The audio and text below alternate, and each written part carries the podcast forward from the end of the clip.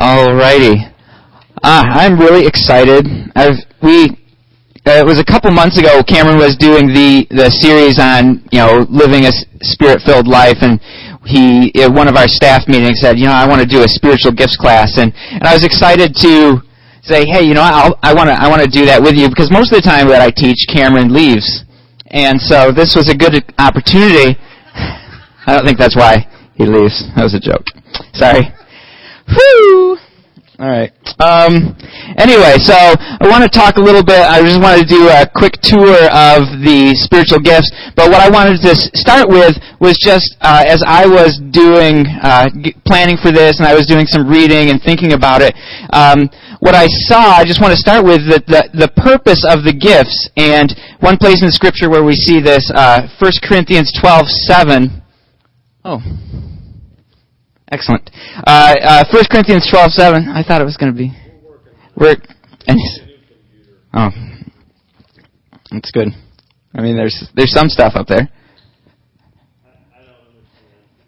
We're working on that. Anybody have the spiritual gift of technology? Um, the so the purpose of the gifts uh, is, sorry is 1 Corinthians 12:7 uh, says now to each one the manifestation of the spirit is given for the common good. And so here Paul is saying you know the the spiritual gifts are are given so that we can pour into each other, so that the church, the, the members of the church can, can bless and lift up and encourage each other.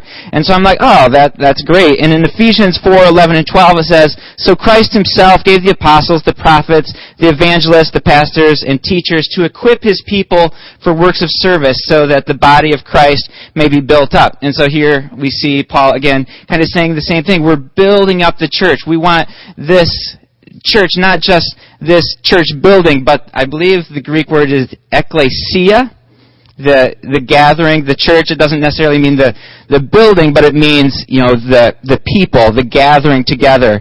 Um, ekklesia. I learned that. And so, so my question was, all right. Well, then, what is if we're supposed if the spiritual gifts are given to build up the body? What is the what's the purpose of the body?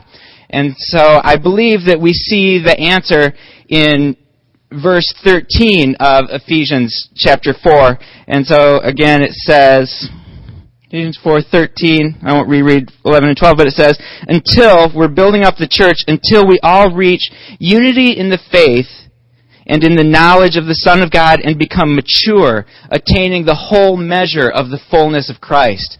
And so the church is being built up until we reach that full measure of what Christ is. And I think it's interesting, and I haven't really figured this out, but just a couple verses earlier, this is, this is just, you know, you can think on this. It says, uh, talking about Jesus, he who ascended is the very one who ascended higher than all the heavens in order to fill the whole universe. So Jesus is filling the whole universe. And then three verses later, it's saying we're being built up into the fullness of Christ. And so, like that is, that's pretty crazy. That's big. That's, that's a large fullness. So, a large level of fullness. And so, so we're to attain the whole measure of Christ. And so the spiritual gifts aren't just so that we can just kind of hang out in the love of God and we can just kind of do our little gift and it's cool and we feel better about ourselves. But you know, I believe that there's something more. You know, there's something more. Why are we supposed to get, attain this spiritual maturity? Why are we supposed to have this level of fullness? And I believe the answer is that so that we can live the great commandment and we can fulfill the great commission. You know what? That is what the purpose of the body is. You know, we want to see numeric growth and we want to see spiritual growth. And I believe that that is the purpose of the spiritual gifts. Not just so we can hang out as a little group of people and we can be happy, though that's good and that's important. But man, Jesus gave us a mission. And I believe that over the last couple years, more and more and more, I am doing pretty well in the, the Great Commandment. I love Jesus more now than I ever have in my life. But you know what? There's still, there's something inside me that says, you know, I'm not doing a fantastic job at the Great the Great Commission. I'm not going out into all the world and preaching the gospel. It kind of scares me. You know? But more and more, I just, I am passionate about that. And I believe that as a church, you know, our mission, not, not only just as individuals, but as a church, is to go out and to preach the gospel to all the world. We as a church, we as New Day Community Church, need to preach the gospel to Kalamazoo and Portage. And it's not just the people that are really excited about you know, sharing the news of Jesus. It's the people that make coffee. It's the people that run the soundboard. It's the people that greet people at the front door. You know, that we are a body and we all have different parts as it, it talks about in 1 Corinthians. We all have these different gifts, these different abilities, and each one, the purpose of it is to reach the lost. Okay? And so, and it kind of, I kind of had this idea that, you know, if your gift is to Okay, this is kind of a cooking analogy. Okay, this is a cooking analogy. So if your gift is to add eggs to things, you're fantastic at adding eggs to things. There's and you but you don't know that the ultimate goal, the ultimate mission is to make a cake. Okay? All you're doing is like I'm great at adding eggs to things, so you're just kind of walking around breaking eggs. You know, it doesn't there's you know, it's it, it's not really as fulfilling. You know, you're not like, oh, look at that awesome egg on the sidewalk, or, you know, I threw this egg at a house, or whatever. You know, yeah, exactly. And so, but if you realize, you want the ultimate goal is that I want to make a really great cake, and I can add eggs to things, and you want Cameron's really good at mixing things, or, I don't know, I couldn't, I haven't thought it all through, I guess. You know, all we, how, how do you make a cake? Somebody's really good at putting things in ovens. You know, we need to all find each other. We need to work together so that ultimately we can fulfill what our purpose is. Okay?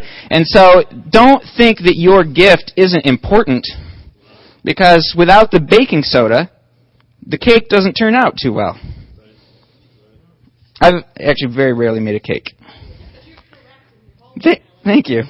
So, so that is just a little bit of, of lead in because that's what that's what I was thinking of when I was looking through the spiritual gifts. I just want to know what why do we care about the spiritual gifts? So I think that that's why we care about the spiritual gifts. All right. So and these are in no particular order. Um, the spiritual gifts. I'm just going to go through them relatively quickly. But there's in C. Peter Wagner's book, "Your Spiritual Gifts Can Help Grow Your Church." Um, there's a, there's 27 of them. I'm going to actually go over 24 of them, and I can just touch on the other ones. The charismatic gifts, uh, Cameron's going to talk about more next week. So, the first one that we're going to talk about is the gift of mercy. Okay? And the gift of mercy is the special ability that God gives to certain members of the body of Christ to feel genuine empathy and compassion for individuals. Um, I'm not going to read the whole definition, but often you find that the, the people with the gift of mercy will kind of engage in a, in a one-on-one relationship with people who need help. They're, the person with the gift of mercy is looking, they, they kind of seek out people that are downtrodden. They're looking for people that are, you know, that they're, they're sick or they're prisoners or they're blind or, I don't know what the politically correct, you know, mentally challenged people, the shut-ins, elderly people, you know, the people with the gift of mercy, you know, they, they seek these people out and they, they want to help them. Now, we're all called as Christians to be, to be merciful. You know, it's, it's important that when we run into a situation where somebody needs help, you know, we need, we're supposed to lend a hand. You know, we're supposed to help out as Christians. But I think the difference being that the person with the gift of mercy is seeking that out. They want to find those people that need help. So, gift of mercy is uh, very important, and probably you know a, a high percentage of people in the church have the gift of mercy, at least compared to you know some of the other gifts like um, prophet or evangelist. Those are kind of a, a smaller percentage gift. But anyway, so that's the gift of mercy. And again, I'm going to go over these kind of quickly uh, but if you have any questions or you know you want some clarity, just grab me or grab Cameron afterwards, and we can we can clear that up. Uh, the second gift uh, that I want to talk about is the gift of helps. This is another uh, kind of one-on-one gift, but the person with the the gift of helps. Well, let me just touch on the definition. Uh, this is a special ability that God gives uh, to invest the talents they have in the life and ministry of other members of the body. And this, this again is often a, a one-on-one gift, but the, the recipient of the, the help or the, of the person would be maybe another Christian. And so you're helping, you know, somebody else to, to fulfill their gifting. Okay? I actually, I took this, this quiz, the, the, this handout, the, the questionnaire years ago. And one of the, the gifts that, that came up for me was the gift of helps. And as a young Christian, I was not excited about that at all. Like I, like I wanted, I wanted to get on a platform and get a spotlight and look at me. I'm, I'm pretty super cool Christian. Okay? Sorry. I had a little bit of pride. But, but luckily, you know, God, God has, God has worked through a lot of that. And I believe that now one of my gifts is is the gift of help, and I've really grabbed onto that. I came on staff here at the church uh, earlier in the summer, and I tell you what, I'm really excited about just you know doing whatever I can to help Cameron out. You know, because I want Cameron to fulfill his mission.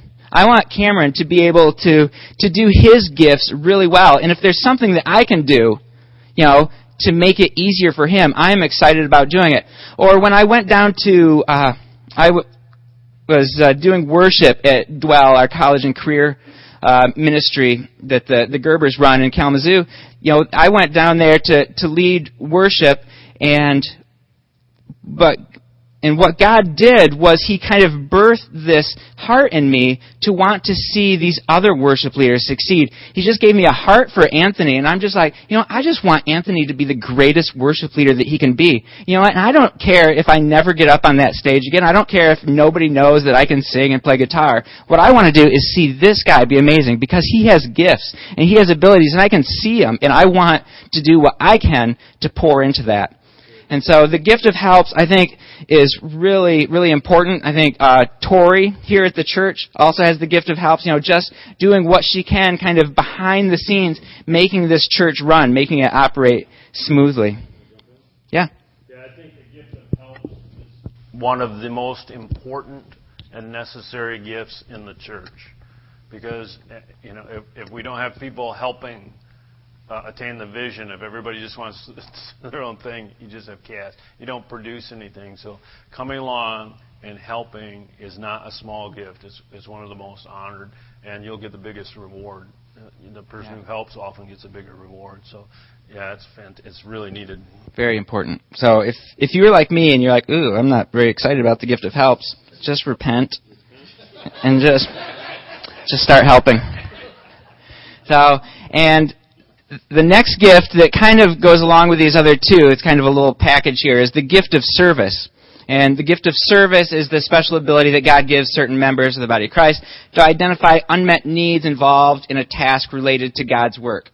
Alright, and so this is a person that maybe is not so much kind of one-on-one helping, but they're going to come into to New Day and they're just going to do whatever it takes. You know, like Herman's been coming in the last few weeks, and you know he's climbing ladders and you know hanging cords on the ceiling and him and I were cutting down trees and he's just coming in. He's like, you know, whatever needs to get done around here, I'll just do it. And Herman's got a gift of service and it's amazing.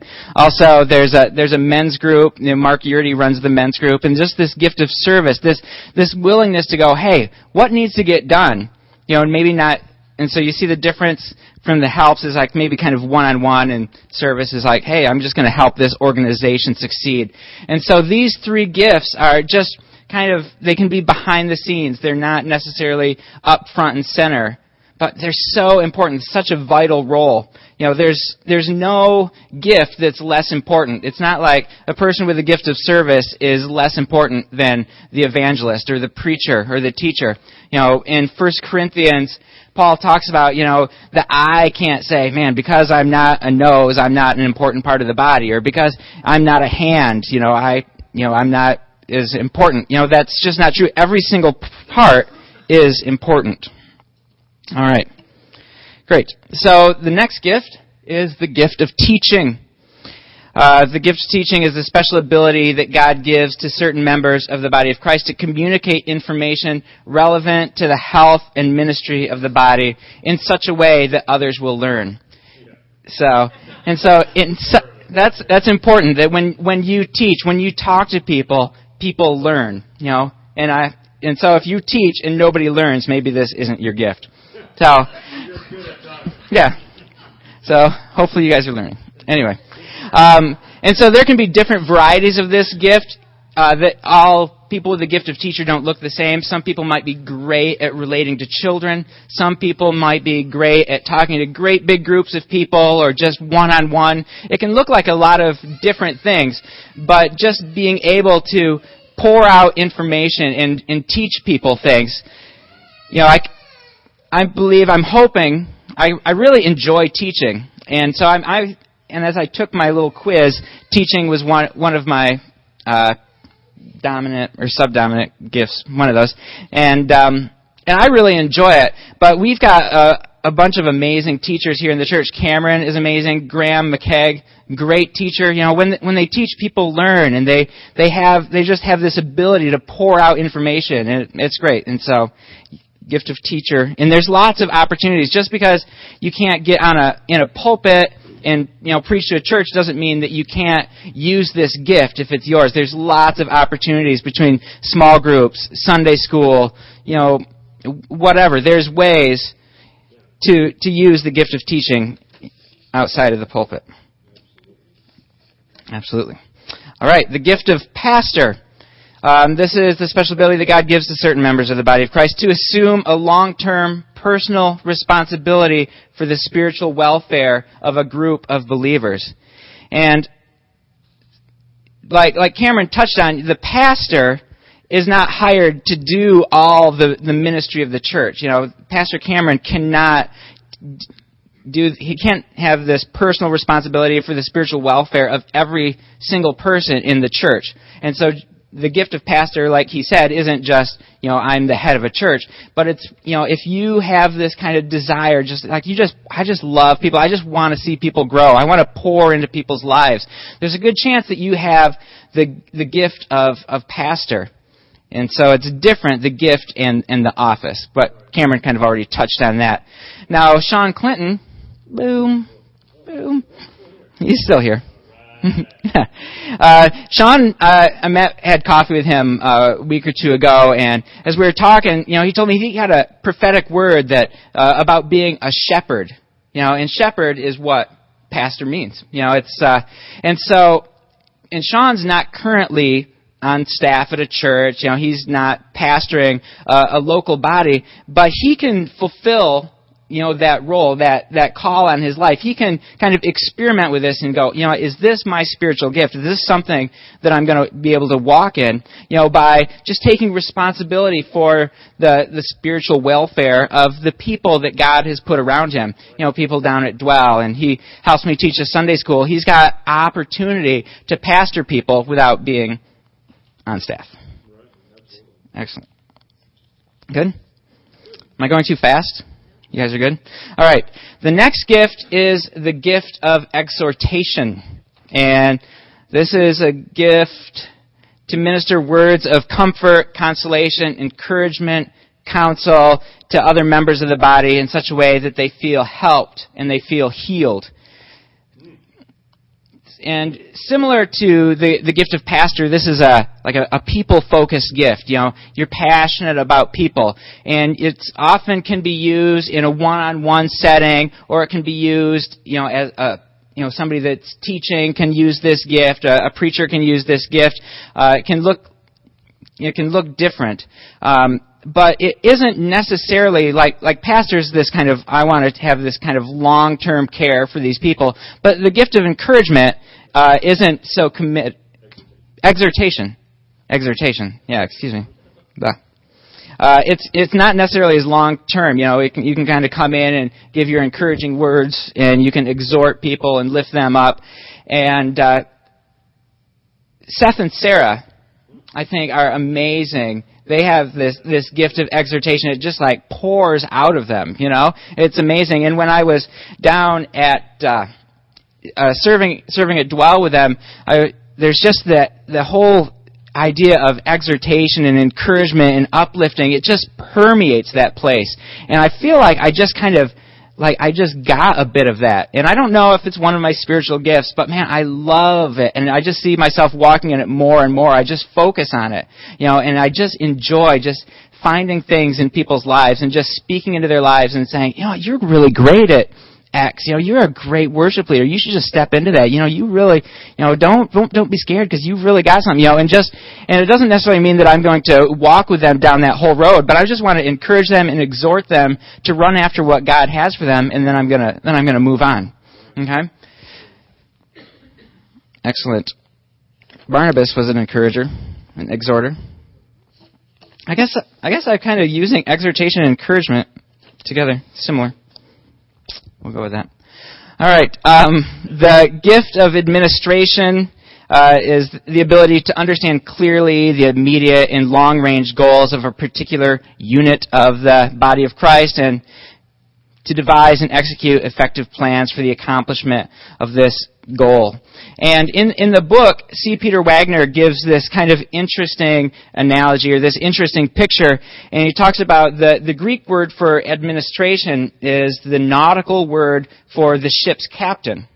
And, you know, the captain is the person in charge of getting the ship uh, to its destination. And I was like, oh, that's kind of crazy because you'd think that the pastor would be the would be the captain. But what he's saying is that the past the pastor and we're talking about the, the office of pastor here, is more of kind of the ship's owner. All right, and they're kind of he's directing where the ship is supposed to go, and the administrator kind of carries out that makes that the yeah they make it happen. So I thought that was pretty good. Um, interesting. So the administrator, you know, they they make things they make things work. Tori is the administrator here. She does a great job. You know, she overseeing kind of the business matters of the church. And so if this, that's your gift, it's very important, you know, communicating with people, with the staff, and doing phone calls and emailing and making sure all that kind of stuff happens. All right? Uh, yes, please. Yeah, one thing is, like, part of what Tori does is actually the gift of service. Because she's just implementing a lot of, he's, she's serving the, the organization, and administration is understanding the goals and the you know more big picture and getting it done. Of course, they, they overlap, but um, you know that's a lot of people think administration means secretary, and it doesn't. Uh, administration would be more like CEO. Yeah. All right. That's good. Thank you. Um, the next gift we're just going to touch on wonder when I started. I wonder where I'm at. Anyway, we're good. The gift of faith uh, is the special ability that God gives to some members of the body of Christ to discern with extraordinary confidence the will and purpose of God and the future of His work. And this is a, a quote from, from the book, the, the gift of faith. The people with this gift are goal oriented, possibility thinkers, undaunted by circumstances, suffering, or obstacles. They can trust God to remove mountains, as in 1 Corinthians 13:2 indicates. You know, and so these people are they're these visionary people that are just willing just to they're just going to step out and they just know that God has called them to this. And even though everybody else it looks ridiculous, you know, the person with the gift of faith is just going to step out and they're going to do it. Um, uh, the the Bible story of Noah. Like this guy has some pretty spectacular faith. You know, he's living here. There's no water. There's you know it's not raining, and he's building this gigantic boat. And I've seen Evan Almighty, so I know.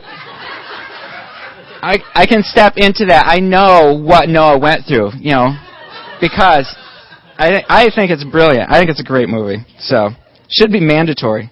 Should put that in our discipleship program. Let's think about that. Make a note of that. yeah, exactly. Um, and so now we all, as Christians, obviously we we have to walk in faith. You know, we all you know, have the fruit. Is it a fruit? I don't know. I don't know what it is. It's a thing. It's a thing. It's a gift. It's a gift of faith. Anyway, we all are supposed to be faith. We all have faith in Jesus. We all trust God. You know, we all, you know, lean on, on Him for our salvation. You know, we all have faith, but the person with the gift of faith is crazy. um, how's that? so, and I think that the the person with the gift of faith would want to kind of be careful of gift projection.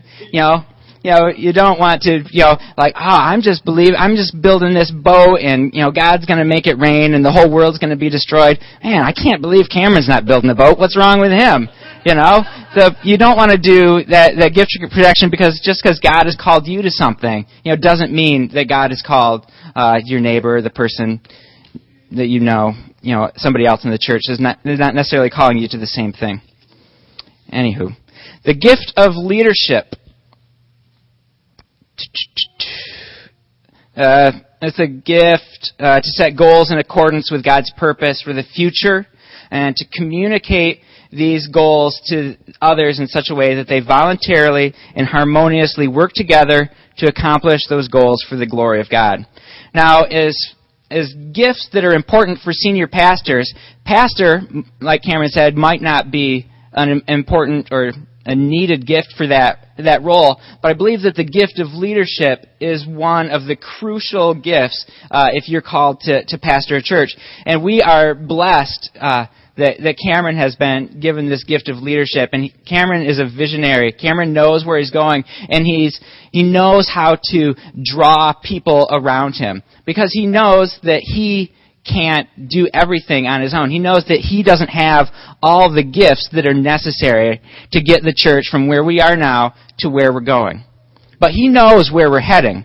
And uh, the, the person with the gift of leadership can, can draw people in and kind of energize people about what the vision is, what the purpose is. He brings those people together and they can work together towards the goal. That make sense? Okay. Do, do, do, do. That was quick. Nine? Good. All right. The gift of giving. Gift of giving is the special ability that God gives to certain members of the body of Christ to contribute their material resources to the work of the Lord with liberality and cheerfulness. Now, this is, a, this is another one where there's, we as Christians have a role to give.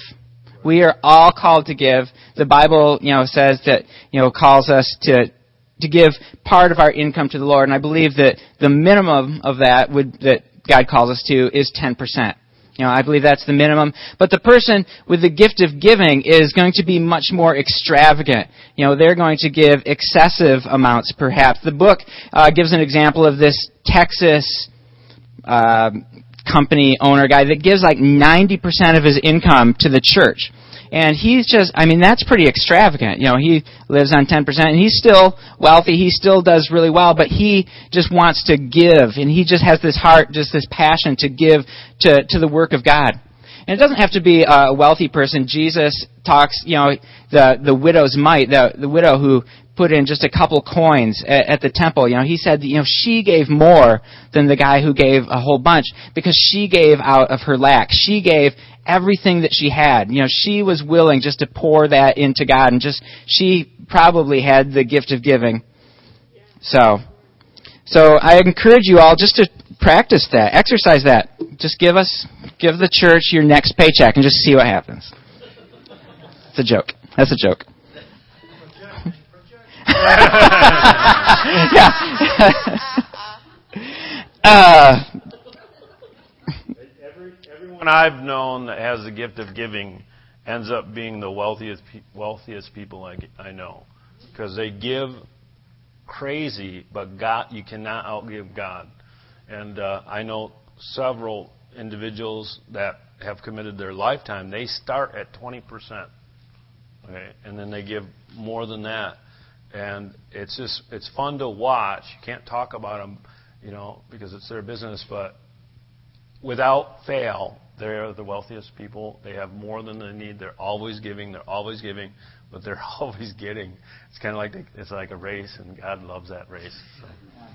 Yeah, it, finances is amazing to me. It's something that Amber and I really got kind of a, a vision for a couple years ago, and we were she graduated from school, and we weren't we weren't doing we weren't very faithful in our giving, but we we made a decision one morning, just like, you know, regardless of what happens, regardless of where we're at, because our, you know, we make a budget and we're like, man, giving 10%, it doesn't make, it makes no sense.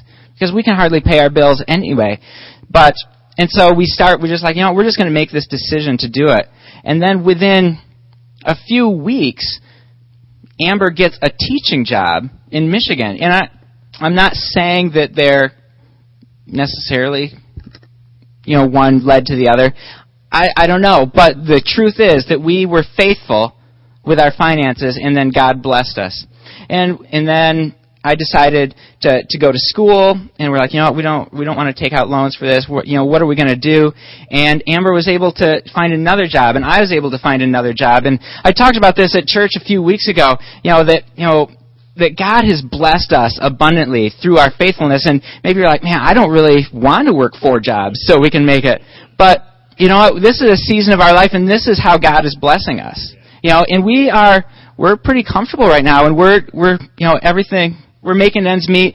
We're paying, you know, paying for school, which is, uh, which is amazing. I used to hear Dave Ramsey talk about like if you're going to go back to school, you should pay cash for it. I'm like that's dumb. That's ridiculous. Nobody nobody can do that because Amber was going to school mean, there's no way we could have done that.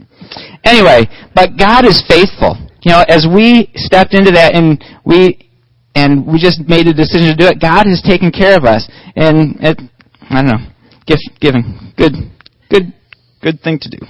Anyway, the gift of voluntary poverty. Uh, this is the ability that God gives to certain members of the body of Christ to renounce material comfort and luxury and adopt a personal lifestyle equivalent to those living at the poverty level in a given society in order to serve God more effectively. Now, this doesn't does not go hand in hand with the gift of giving. Because like Cameron said, a lot of times people that have the gift of giving are, are very wealthy. But people with the gift of voluntary poverty choose to kind of live at that poverty level so that they can minister more effectively to, to those people. Okay? Um, they're in. But we could, you know, we should, we could try that one.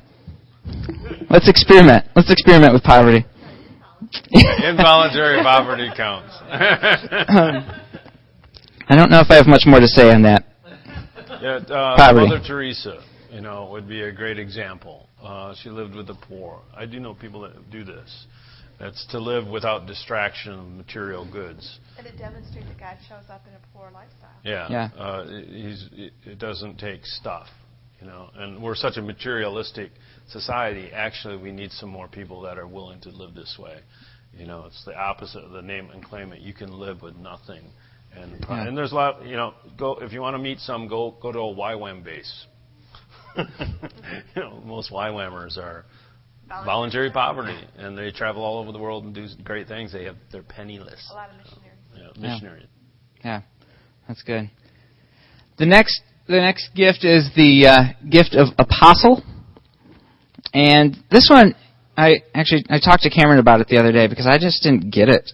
So this is the gift of apostle. It's just a we- word that you never use. It's just. Eh. Oh, I thought I made I thought I made a mistake, and I thought that was unlikely.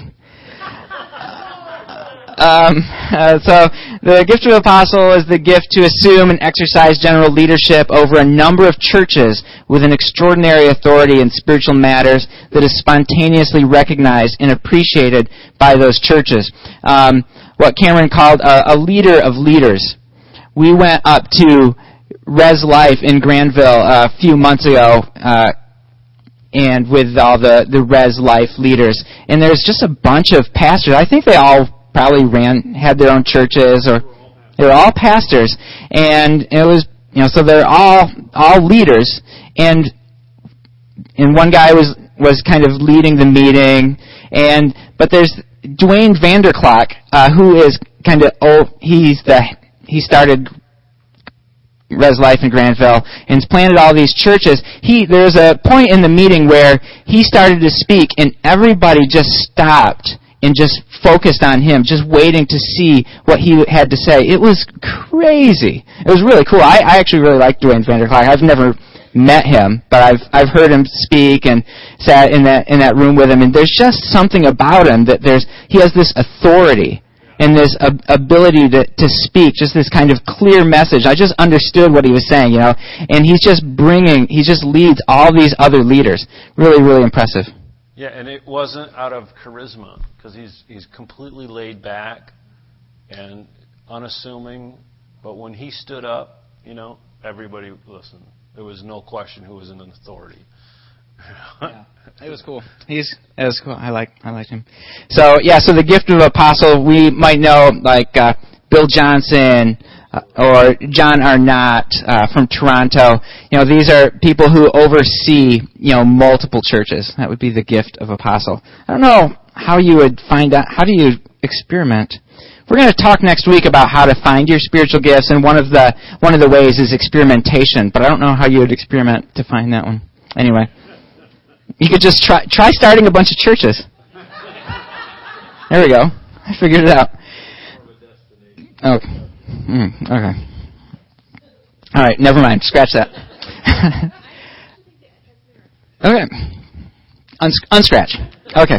Um, the gift of missionary is the special ability that God gives to some members of the body of Christ to minister whatever their spiritual gifts are in a second culture.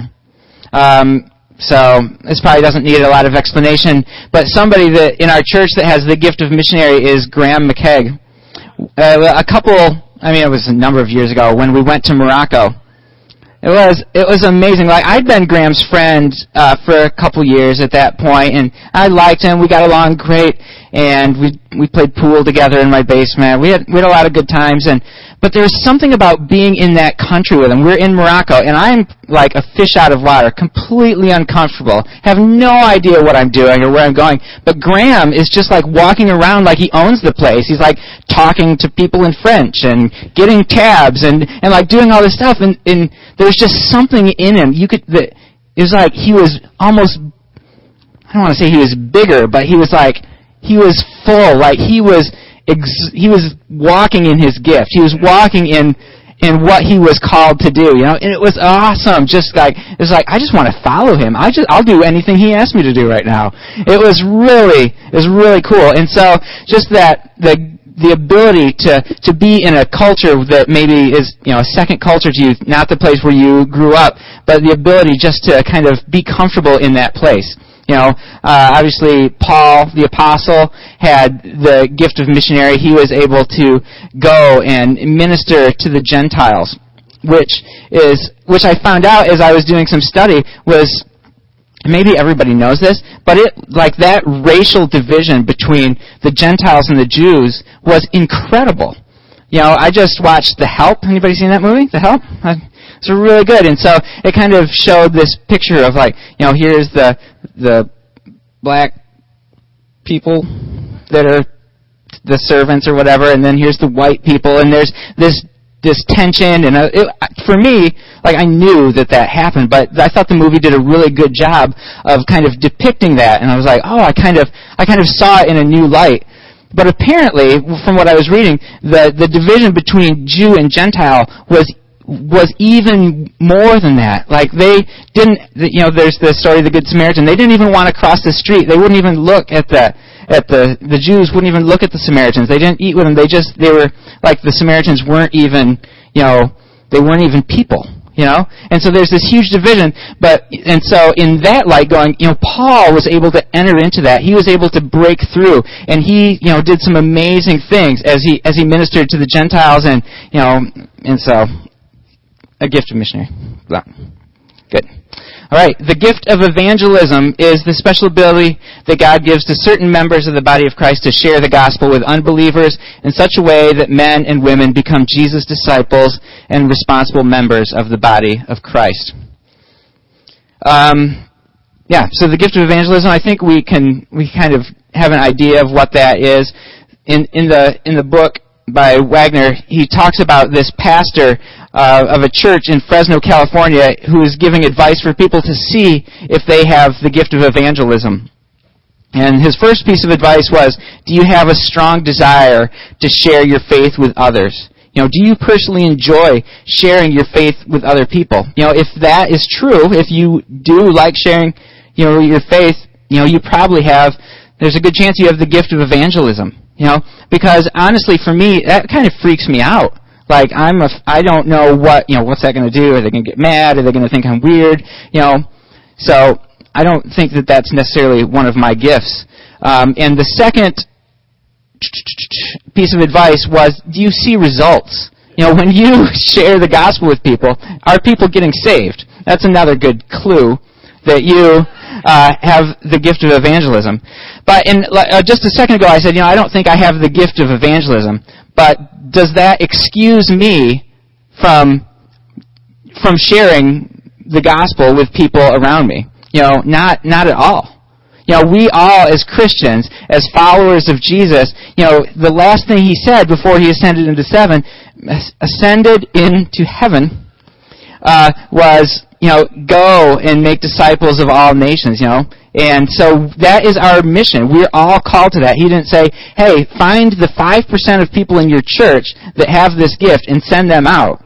You know, he said, you know, he said we're all supposed to go. We're all supposed to do it. And so just because we don't have the gift doesn't mean that we're not supposed to walk in the role of evangelism. And I think that can be true in other gifts as well.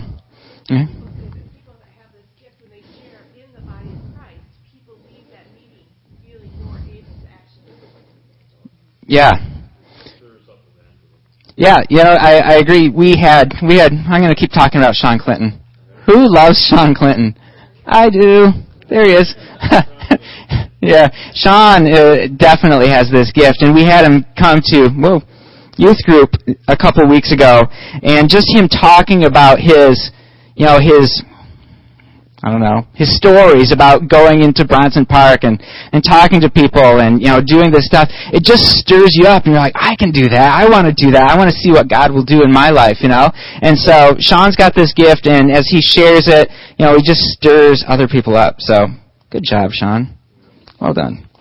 Um, alright, moving quickly. Um, I want to, I'm just going to touch, the next two I'm just going to touch on really quickly, um, the gift of knowledge and the gift of wisdom.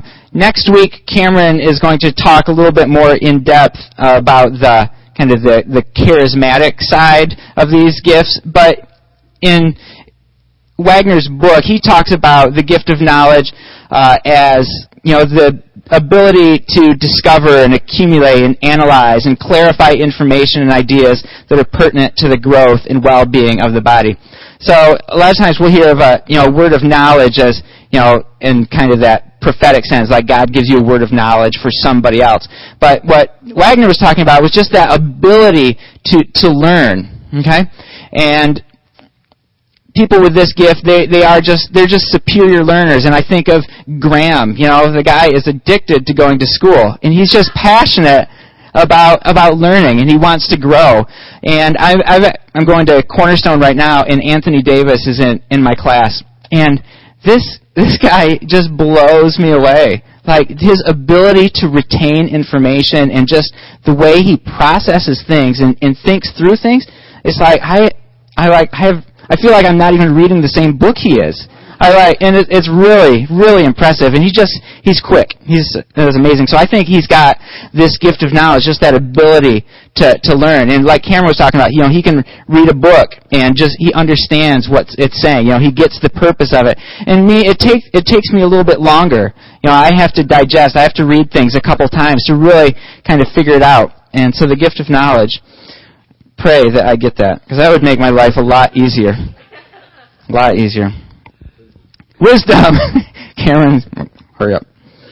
Uh, wisdom, the special ability that God gives uh, to know the mind of the Holy Spirit in such a way as to receive insight into how given knowledge may best be applied to specific needs arising in the body of Christ. So just the ability to to see maybe how things are going to work out. You know, this doesn't it doesn't mandate uh, you know education. You don't, you know, you don't have to be super educated to have the gift of wisdom, but just this kind of supernatural ability to kind of see how things are going to work out. That's what uh, Wagner was talking about there with the gift of wisdom. All right, next, the gift of celibacy. Um, yay, celibacy. uh, uh, so.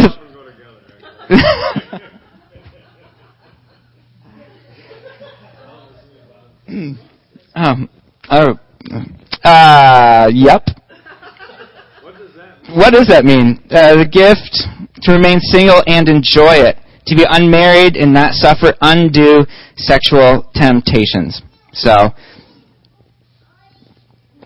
what do you got? What do you have?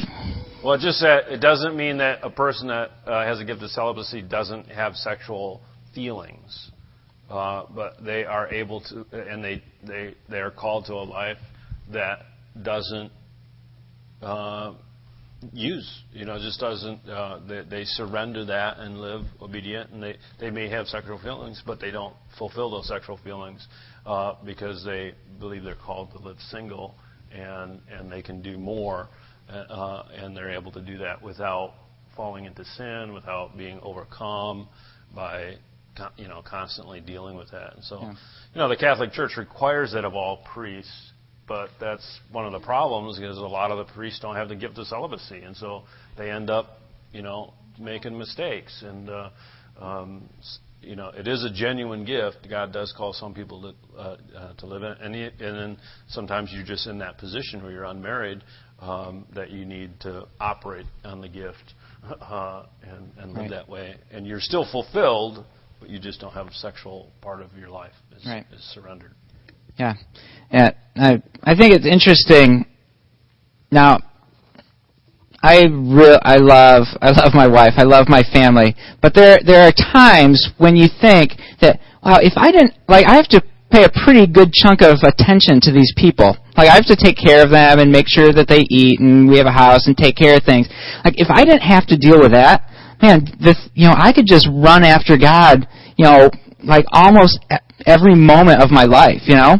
And so I th- I think as you know, as a young person looking at the gift of celibacy, you're like, no, I would never, I would never want that. But I think that there's something, you know, there's something about, there's a, there's something there that, you know, if that is something that God has called you to, it's a real opportunity, you know, and he talks about it somewhere about, you know, just, you know, you know, because Paul had the gift of celibacy, and you know, just like oh, if everybody could be like me, you know, just you know, we could just really run after, run after the things of God. And so, anyway, for what that's worth, the gift of martyrdom.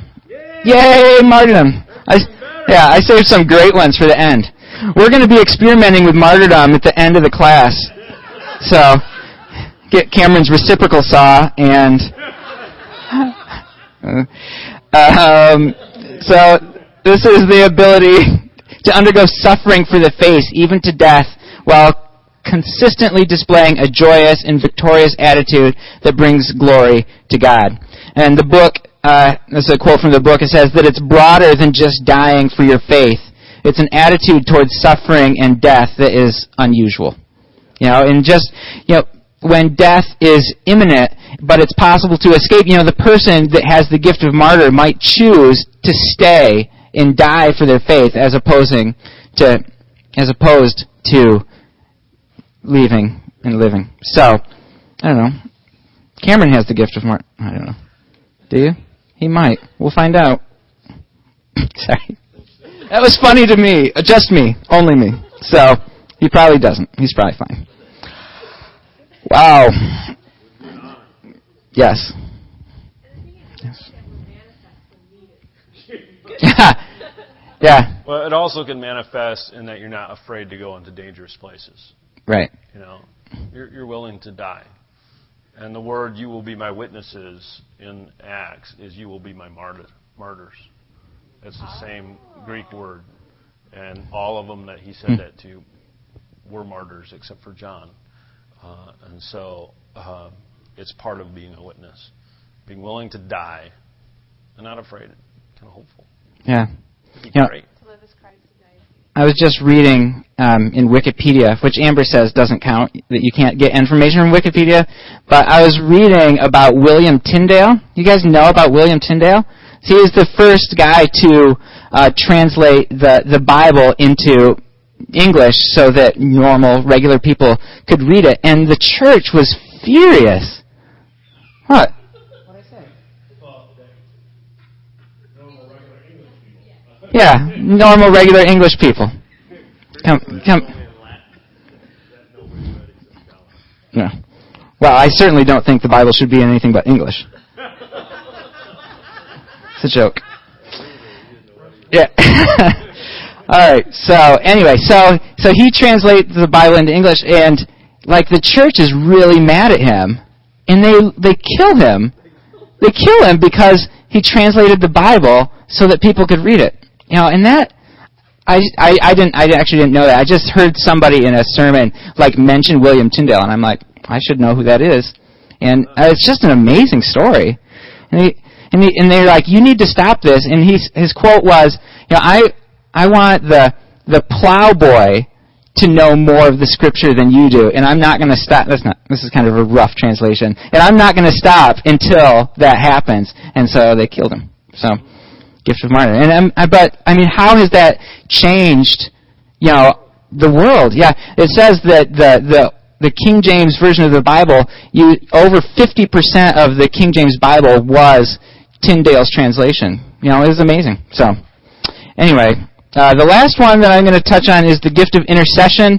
Uh, and this is the special ability that God gives to certain members of the body of Christ to pray for extended periods of time on a regular basis and see frequent and specific answers to their prayers to a degree, degree much greater than that which is expected from the average Christian.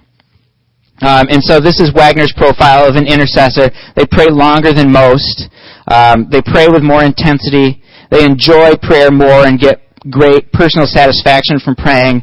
They see frequent and dramatic answers to their prayers, and they hear from God more regularly and accurately. You know, and so just because you don't have the gift of intercession doesn't mean that you should stop praying. We should all pray every day. Um, but the people with this gift, you know, they're just kind of drawn into it, and they will just do the you know kind of extended periods of, of prayer. So, yeah. And so next week, Cameron is going to talk about prophecy. He's going to talk about tongues discernment, uh, words of wisdom and words of knowledge, healing, works of miracles, and the other one, the deliverance. Deliverance. Um, so I'm not gonna I'm not gonna go into those five or six. Cool. So, anybody have any questions on any of those gifts that I went through quickly?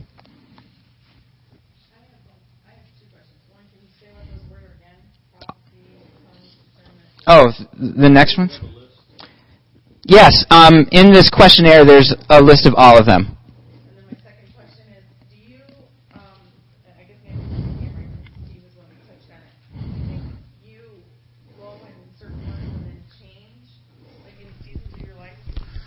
Absolutely.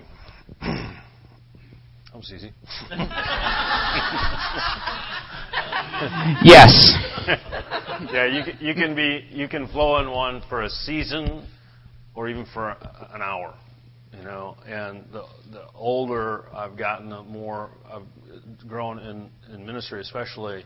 You know, I just more have developed because I need something and I go to the Holy Spirit and I, I develop it and so I can boom, boom, boom, boom, boom. And everybody has a capacity, I think, to flow in certain ones. And you can be really strong in one area in another season of your life you're not teaching anymore, but you're serving, and so you just flow in that.